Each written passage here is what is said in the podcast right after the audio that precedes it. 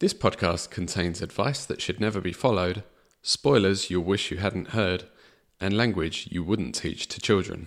When you've been cooped up indoors and quarantine bites, it's time for agony art. Lockdown lights. Welcome to Agony Art, the Agony Art podcast in which we try to solve your problems not using our own brain power, but instead by telling you how those problems were solved in the great art of our age. And when we inevitably fail to solve those problems, at least you're left with a fun reading, listening, and watching list to enjoy in your spare time. My name's Aaron. I used to write books and sometimes I read them as well. And I've got Carl, our film fan, and Liam, our music maestro, here with me in our virtual studio on the internet uh, to record Lockdown Lights 10. We're in the double digits. Woo. I'll give you double digits. Not again. How's it going, lads? I think I think we're uh, we've hit a milestone here. Who'd have thought? All those weeks ago I know. in lockdown lights Uh, one. well, this is episode 17 of the podcast, though, because we also had seven normal episodes. We've actually had more bonus episodes than real episodes now. This is the new normal. yeah. We found it. We know what it is. Well, funnily enough, Carl, it's funny you should say that because this is the weird bonus 30 minute version of our standard one hour podcast. And a couple of episodes, we mentioned we would have an internet vote on what the listeners preferred. Do you want to hear the results of that vote? no, I think we should just continue with the thirty minute episodes. So, uh, the listeners will know that Liam was heavily emotionally invested in in 30 minute episodes and me and Carl were kind of we prefer long podcasts so we were on that side the winner is lads 1 hour podcast Get it. by 71% of the vote Oh, fuck you, Liam. yeah That's that's uh, that's quite a, quite a compliment though, isn't it? Really, they'd rather Yeah. listen to us for longer. I think, Yeah, we I were- think they're mad, but sure, we can do it. Well, we were worried, weren't we, that the reason that shorter podcasts were better was that we couldn't keep up the entertainment for an hour, but clearly. Should you We have um, included an option for no length at all? One hour, 30 minutes, or stop the podcast. There's a there's a wrestler on Twitter that keeps um he left WWE and um he keeps doing a poll on where he should go next, and he keeps including retire, and retire keeps winning. um, well, well, that's why we didn't include that, Carl. Yeah. Our self esteem can only handle so much knocking. Maybe that's why people were voting for an hour. Yeah, make an hour long podcast that I won't listen to. Let them waste their time. Why not? Yeah. uh, so, sorry, Liam. I hope you don't quit in anger, but this is my last podcast. So, before we begin, I want to make it very clear that we're not really here to solve your life's hardest problems. All our submissions are certified 100% trivial and or fictional pickles, and our advice should almost never be followed. We're really only here to have fun, so if you're having a really hard time, please go to our website for guidance on who to turn to. That's agonyartpodcast.com. So, now that we've got that out of the way, let's get on with it. Here is our first problem of the day. I love my other half to bits, but every night he keeps me awake for longer than I would like with his incessant snoring. What should I do? Do either of you two snore? Yeah, this hit quite close to home for me. Actually, I I serious seriously wondered whether it was actually my other half who sent this one in. Yeah. Well, it was signed off from Liam's wife. My I, I do, but only if I'm laying on my back. Yeah, I'm the same. So I get told to move in the middle of the night. Mmm. Very, very Yeah. aggressively. I sort of do when I'm laying on my back, but it's not snoring. It's my wife says I do this. I go. a cartoon snore. You got Zeds So, all over the place. she tells me to move as well. So maybe it's um aging man thing. Or maybe it's partners, you know, should just live with it. If everyone does it, you know, it's normal. Just get over it. yeah. So what you're saying is, this is your problem, and we're not going to help. yeah. Um, I did think I would start this one with, not with my example, but just with a quote from the great Terry Pratchett, author of. Johnny and the Bomb. Yeah, probably. I had this. I had the audio tape when I was a kid. I loved that book. The quote is A marriage is always made up of two people who are prepared to swear that only the other one snores. that does happen. Who wants to start? In fact, It's Terry. Who can we think it? of? It's Terry. Terry? Yeah, Terry. all right. Who's Terry? Terry Uh, Oh, Terry Pratchett. Sorry, we, meant. we were thinking of a anonymizing name, and it's Terry and his partner, Johnny the Bomb. Carl, do you want to start? yeah, I'm happy to kick off. So yeah, interesting problem. I think every couple suffers from. My example is a kind of like extreme version of how bad it could be.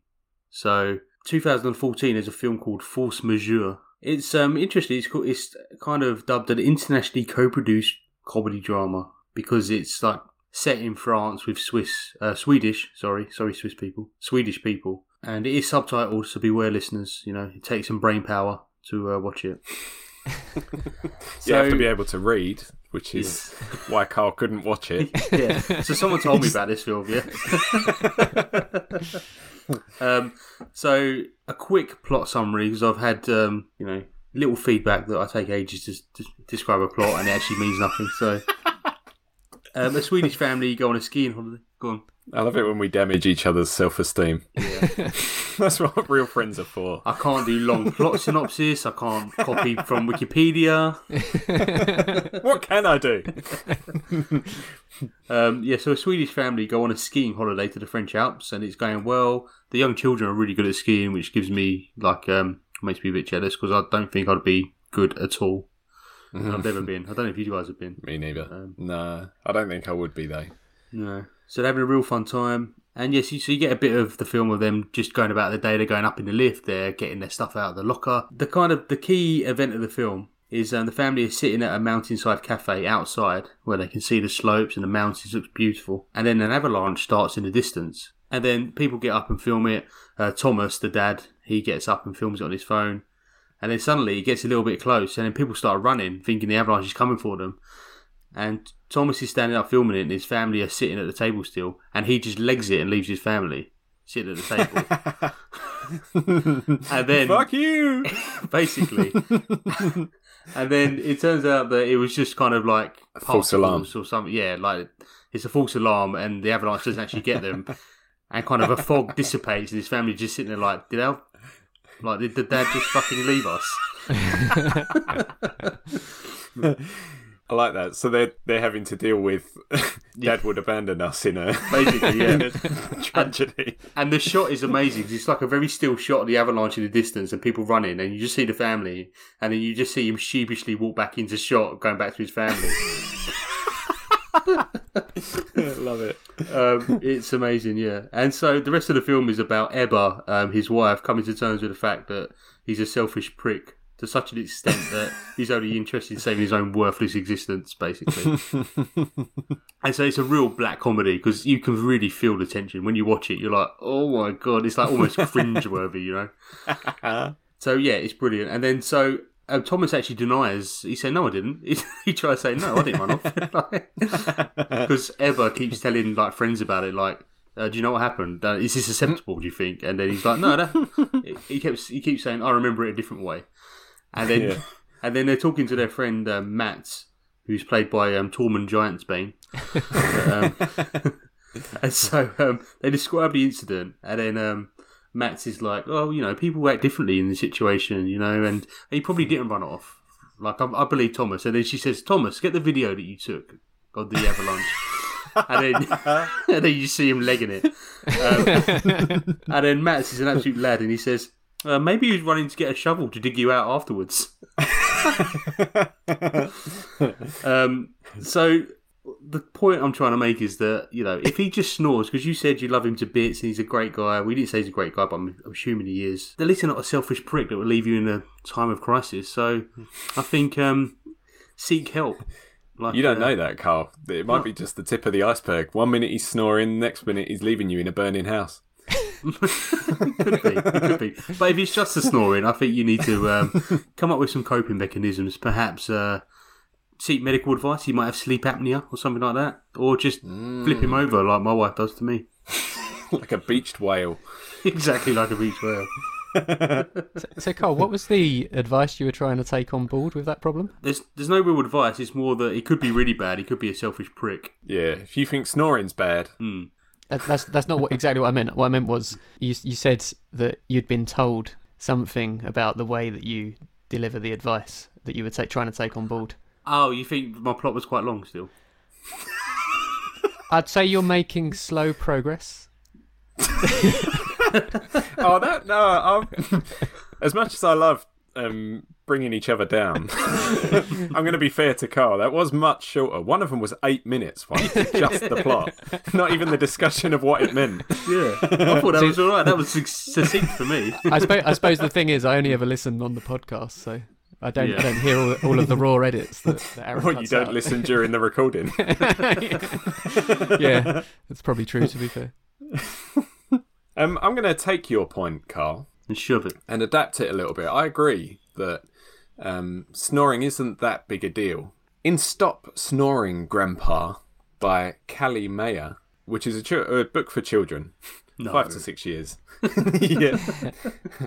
No one can sleep because of Grandpa's snoring, and it's a big problem, and you know, everyone's mad about it because they're not getting sleep.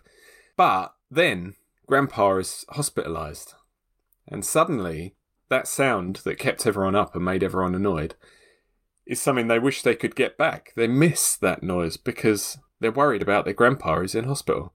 So, very simply, I agree with your point, Carl. Snoring isn't that big a deal, and if it was gone because your husband was in hospital, then you might miss it. Appreciate maybe the you should- snoring. If he was dead, you wouldn't have it. exactly. this this reminds me of one of my dad. This reminds me of one of my dad's catchphrases, which is basically whenever he does anything that we don't like, and we complain about it, he says, "You'll miss me when I'm gone," meaning when Whenever- I'm dead, sort of thing. yeah, that is um, that is exactly. It's not. My dad doesn't phrase it like that. He says, uh, "Well, one day I'll be dead, and then you'll be happy." Um, so yeah, maybe you should just appreciate how lucky you are to have your husband, and if you think about it and think, actually, it's not that much better than having a dead husband, then maybe you should just LTB because you obviously don't love him that much. LTB. LTB. Yeah, LTB, that DH. the CF. the top review of this on a book reviewing site that I won't name was just a one star review from Lynn. It's just one sentence.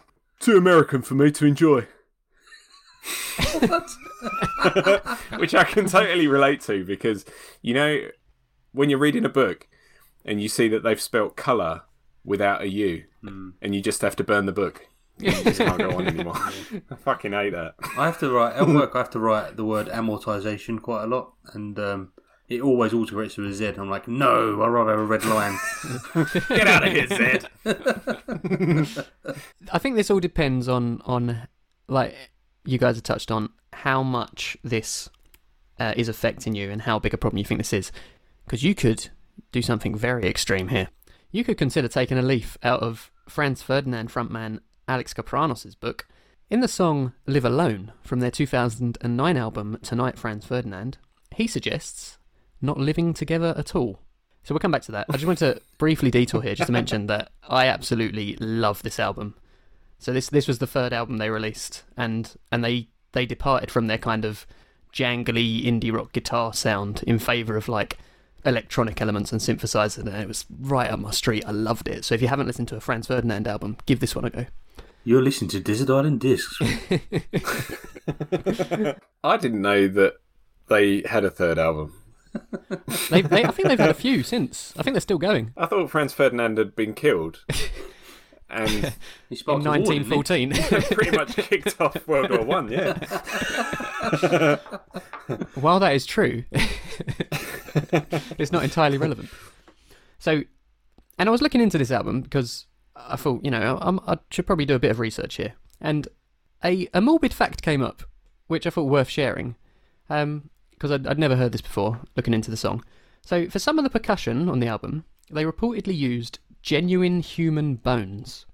So, this came from an interview with The Guardian in 2008, and I, I had to quote this because it, cause it was just so bizarre. The quote is Nick had the hands and was clapping the bones together, Kapranos said. The drummer, Paul Thompson, was working with the pelvis bone, pelvis bone and a femur. We put the teeth in a glass jar and rattled that about. We smacked the ribs together and we got this really weird, fucked up kind of sound that was wicked. and these are the bones of Franz Ferdinand. Yeah, Not shoot. yeah. And were they recording the third album from prison, like Johnny Cash? It's, it's very weird, isn't it? Um, It's- anyway. it's more than very weird. It is. It is. But anyway, back to the song. The lyrics, they they tell you the greatest love is always ruined by the bickering, the argument of living. So I'm gonna live alone. And you might think that he's suggesting that you just split up with your partner, but that's not exactly what he means. Because in the second verse he continues and he says, "I'm not saying that our love is the greatest, but I'm in love with you and I want to stay in love with you. So I'm gonna live alone." So he's saying he cares about the relationship so much that he'd rather continue it living apart than live than ruin it living together. So that's one way you can take it, but you know that is a bit extreme. So I thought I'd take inspiration from real life on this one.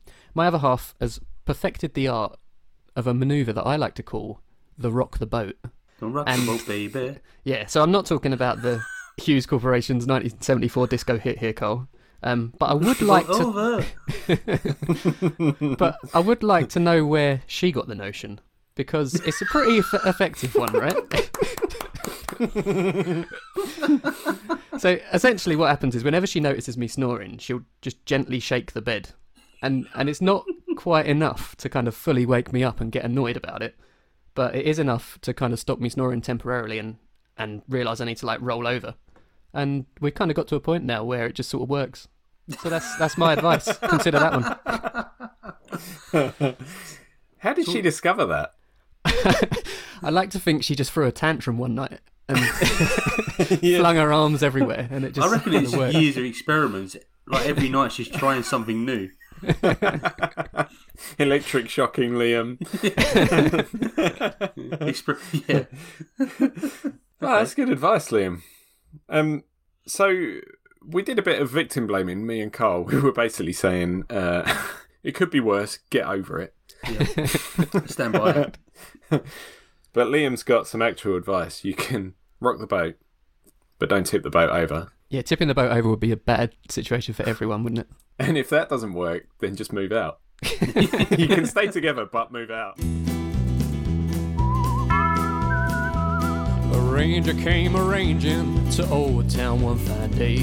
The townsfolk came to meet him. They heard what he had to say. He said, I hear this town's got problems, some outlaws on the run. And I've come to solve these problems with my problem gun. Word soon got to these outlaws about a ranger new in town, and they soon came out of hiding to put this ranger down. They laughed when they first saw him beneath the high noon sun, but he soon stopped them from laughing with his problem gun. Problem gun, problem gun. Yeah, the ranger solved their problems with his problem gun. Moving on to problem two. I can't switch off from work. Even at weekends, I'm always checking my emails to see if there's anything I'll have to deal with on Monday morning. I know it's unhealthy and I don't enjoy doing it, but I just can't seem to stop. Can you help? I had a um a period between well a few years ago. Congratulations, Liam. You first. My first, yeah. Thanks, Carl. Someone get a cork! Is this more stuff that we're cutting out. No, this is staying in. our period stuff is our best material. so, so I, I had a phase a few years back where um, I I installed Outlook onto my phone, and during the commute, I'd be on my phone checking emails to see what people were saying and responding to things, and even sometimes on the weekend, I'll be looking at it. And then a couple of years back, work introduced this thing where if you had Outlook on your phone, you had to accept this IT policy where they would be able to wipe wipe the phone of all of the contents related to work or something like that, and that could mean they also wipe your personal files. And I think that was the biggest favour they ever did me because I'd uninstalled it and stopped using it, and ever since then I just haven't thought about work at all out of hours. Hmm. I do. I'm I'm, I'm a, one of these people that do think about it a lot, but my work doesn't always stop at like five o'clock. If you know, like I can't leave work and leave it there. Like I've still got a mountain of stuff to do maybe the next day that I think about, or sometimes like this last month, me and my wife have been sitting in the living room after dinner, both working on our laptops, like until eleven o'clock, which is not healthy, but also quite necessary at the moment. But I do at the weekends. Neither of us work, and we don't check our phones because you know you need some time off. Mm, so uh, we need a name to anonymise this person, and we can't use Carl really, can we? Because um, we already used Flashy Carl for his Worky speeding Carl. problem. Worky Carl. Um, who's a workaholic then? Fireman Sam? I don't know. I respect firemen, but only work when they get a little alarm to say they got to go to work. I don't think they're workaholics. They're not just putting out fires in their own time. Carl, you've just upset a nation of firefighters. So, Sam, we spoke about in Lockdown Lights 5, we discussed how you need to strike a balance between your hobbies and your work because it's important to focus on your work to keep your job because it funds your hobbies. But as much as it's inc- important to keep your job, it's also important to keep your sanity. And you've got to realize that obsessing over your work won't necessarily make you better at your job or more successful. And so I've got some examples from literature, and I've mentioned a lot of these before, but they're hugely famous people who didn't need to obsess over their jobs, and they had hobbies, and their work didn't suffer despite their hobbies. So, big examples from literature and comic books Sherlock Holmes, one of the most famous detectives in fiction. So, you'd expect him to be obsessed with work. And he was obsessed, but he also found time to take more drugs than a raver at a Prodigy concert. He took morphine and cocaine. So I'm not encouraging you to do that. I'm just saying he had time for his hobbies. he had time to unwind and not check Outlook. He played the violin as well, didn't he? Yeah. Bruce Wayne, incredibly wealthy businessman. And he doesn't check his Wayne Enterprise emails in the evening because he's busy smashing faces in. So he had a hobby. He had time for hobbies. And Is, is Bruce- Batman a hobby? Uh, yeah. This has come up before, hasn't it? It's, it seems like more of a vocation. well, still, it doesn't pay the bills. Wayne Enterprise pays the bills, and he didn't have to, you know, check his emails at night. What exactly does he do at Wayne Enterprises? Sorry to interrupt, but I feel like this is important. well, Uh, he calls he calls himself a playboy billionaire philanthropist. So I think he's just. I don't think he does anything. He just. Yeah. Um, no, most of the time he just saunters into board meetings and says a clever quip. uh, Christian Grey of Fifty Shades of Grey by E.L. James. Another incredibly wealthy, successful entrepreneur who isn't constantly checking his phone screen in his spare time because he's too busy saying sexy things to Anastasia Steele, like, You're not just a pretty face. You've had six orgasms so far, and all of them belong to me. So creepy. what does it even mean? Oh, are you two not turned on by that? What does, what does he do when he stores these orgasms? Where does he put them? how how does he store them in the first place? There's so many answered, unanswered questions here. He's just got a load of empty jars. These are my orgasm jars. oh. um, and we don't want to finish on Christian Grey because Christian Grey wants to finish on us. Oh God! so we'll finish on Hercule Poirot. Even Hercule Poirot had time to unwind after work. He didn't check his emails partly because he couldn't, but sometimes he pursued hobbies which would help him with cases. For example, in one story, the murderer is apparently a magician, so Poirot starts learning magic to get inside his head. But he also had time for his own hobbies. He collected stamps. It's quite a boring hobby as well. I'm Yeah. not, not really up for that, to be honest. But my point is, work will still be there in the morning, and you have to decide whether you're working to live or living to work. And if you're working to live, then when are you going to start living if, as you're doing right now, you're spending your entire life working? So I'd, I'd agree with uh, everything you said there, Aaron. Uh, well, not quite everything. I would also add, I think you should be careful here for a couple of reasons. Because number one is that you don't want to burn yourself out because you've you've already rightly pointed out this is unhealthy for you. And number two is that you might not be the only person that this is affecting. So in 1974, Harry Chapin, I think that's how you say his name, not sure, released a song called "Cats in the Cradle," which do you know this song? Sunrise, sunset, sunrise, sunset. Cats in the cradle and a silver spoon. Yes, we have no bananas. we have no bananas. um, so the line "Cats in the Cradle and the Silver Spoon" are in the song, but um, it's it's not. Funnily enough, it's not the same song. um, this song tells the story of a man who is too busy with work to spend time with his son, and the opening verse sets the tone. Uh, it goes, "There were planes to catch and bills to pay. He learned to walk while I was away. He was talking for I knew it, and as he grew, he'd say." I'm gonna be like you, Dad. Remember that line. That line's important. So that's that's not the lyric. Why did he That's- I was, include I was telling you that. Are you when s- songwriters spoil the ending by going, remember this one? and so throughout the first half of the song, the, the choruses end with this line that goes, "When you're coming home, Dad? I don't know when, but we'll get together then." And as the sun grows up, it's it's time for a bit of uh, dramatic irony because the situation flips around, and the dad starts getting less busy, and starts saying to his son, "Come on, let's spend some time together." And the son starts saying things like, uh, "Actually, I'm just going out for a drive." And in the final verse, he rings him up on the phone. He says, I'd like to see you, if you don't mind. He said, I'd love to, Dad, if I can find the time. You see, my new job's a hassle, and the kids have the flu. And he starts giving him all these excuses. And one of the final lyrics is, As I hung up the phone, it occurred to me, he'd grown up just like me. The boy was just like me. And then the drums kick in and the chorus comes in again. It's great. Ba-dum, ba-dum, ba-dum, boom, ba. I Um, can feel it.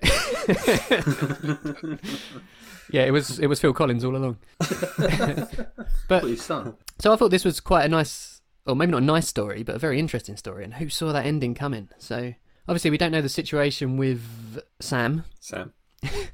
uh, but one way to motivate yourself to switch off might be to think about who your job obsession is affecting, besides yourself, and spend a bit of time with them instead of checking your phone for emails. My my little boy's got a book called um, Emily Brown Elephant Emergency.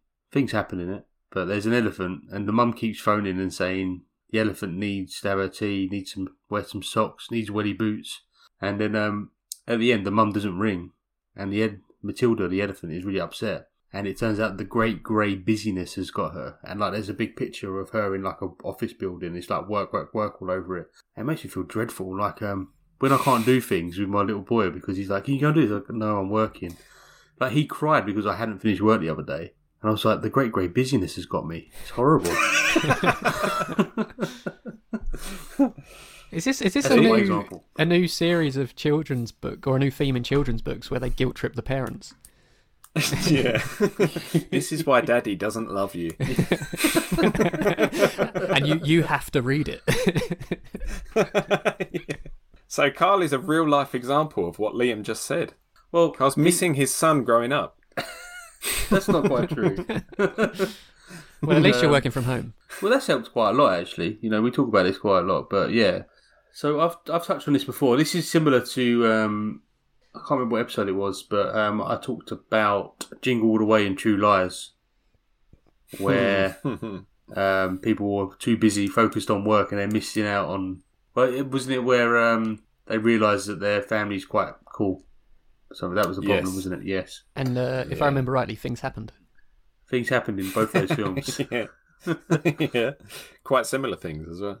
So, a, a, a similar, uh, and I also mentioned this film, but didn't go into detail. But uh, 1991's Hook, directed by Steven Spielberg, Great film. great film. Do your impression again, Lee. He's, it's when he's trying to kill himself and he's going, I'm gonna do it, Smee. Don't try and stop me. what are you doing, Smee? Stop me. That's it, yeah. yep, that's the one. This is like, what do you think of this? Uh, do you like Hook, Aaron? Have you seen it? Love it. Love it. Brilliant, yeah. Our generation love it. Like at the time, it was a massive, massive flop. Was it? Well, it netted three three hundred million dollars internationally on a seventy million budget. So pretty big budget for nineteen ninety one, Hmm. and made its money back. But I think um, it's like a scar on Steven Spielberg's career, like it's seen as, and I don't Really? really know why.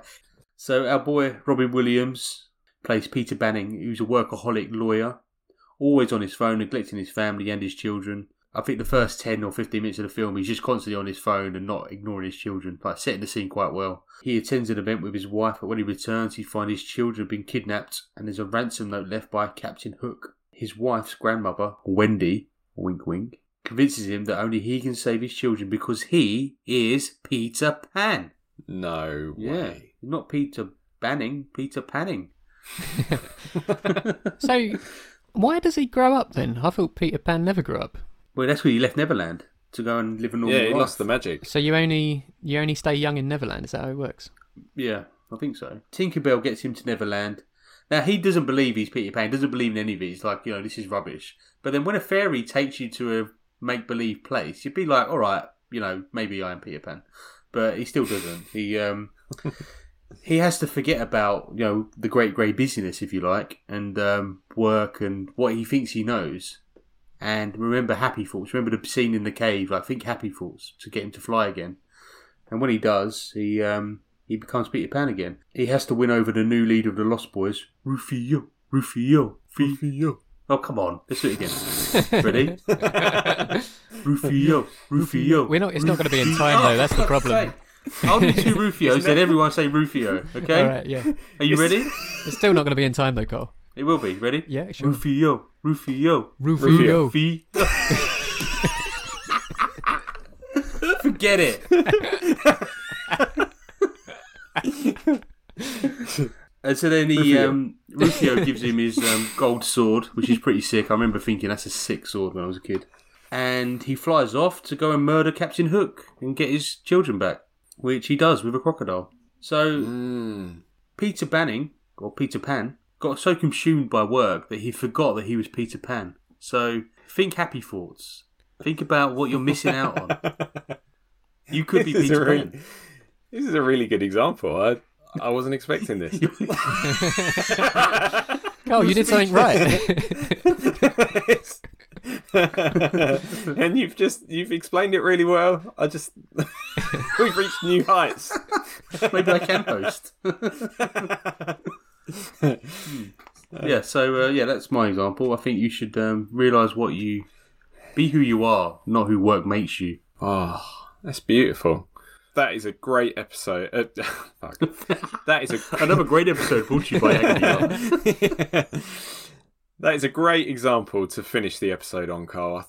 You've outdone yourself. One minute you're just doing shorter plot descriptions, and the next you're just hitting it out of the park. One day, maybe we'll let you host an episode. I'm not ready. Uh, so, has anyone got anything else to any last advice for Fireman Sam before we wrap up the episode? Just to leave him with. No, no more advice from me. It did remind me of Tiana from Princess and the Frog. She's obsessed with work. She's uh, she thinks that she hasn't got time to have fun because she needs to devote every waking minute to saving up for that restaurant that her dad always wanted to own but never did. And it takes turning into a frog to teach her that you've got time to have fun every now and then. So uh, maybe Fireman Sam should watch out. Don't don't turn into a frog to learn your lesson. that that film really hit me for six when I watched it. It blew my mind because for probably since ever since it came out, whenever it did, I'd always assumed that the princess and the frog were like two characters who were in it together for the whole thing, and then she turned into a frog herself, and I was like, what? and Spoiler But there is a the, frog um, as well. There is a separate frog, isn't there? yeah, some some insight for the listeners. Um, when we went to record in person, our background music was the Princess and the Frog soundtrack that Aaron absolutely adores. Oh yeah, that's true. Three It's, burly um, lads sitting drinking beer, listening to Princess and the Frog. It's Randy Newman though, isn't It's it? because So- Hmm. my favourite people in the world are camp Disney villains. Jafar, um, the Shadow Man, love them. They're my idols. they're your friends on the other side. He's got friends on the other side. so, Sam, listen to all the uh, advice we've given you there and stop thinking about work because you're missing your children growing up. And if you haven't got children, then you're just ruining your life. And that's the end of that.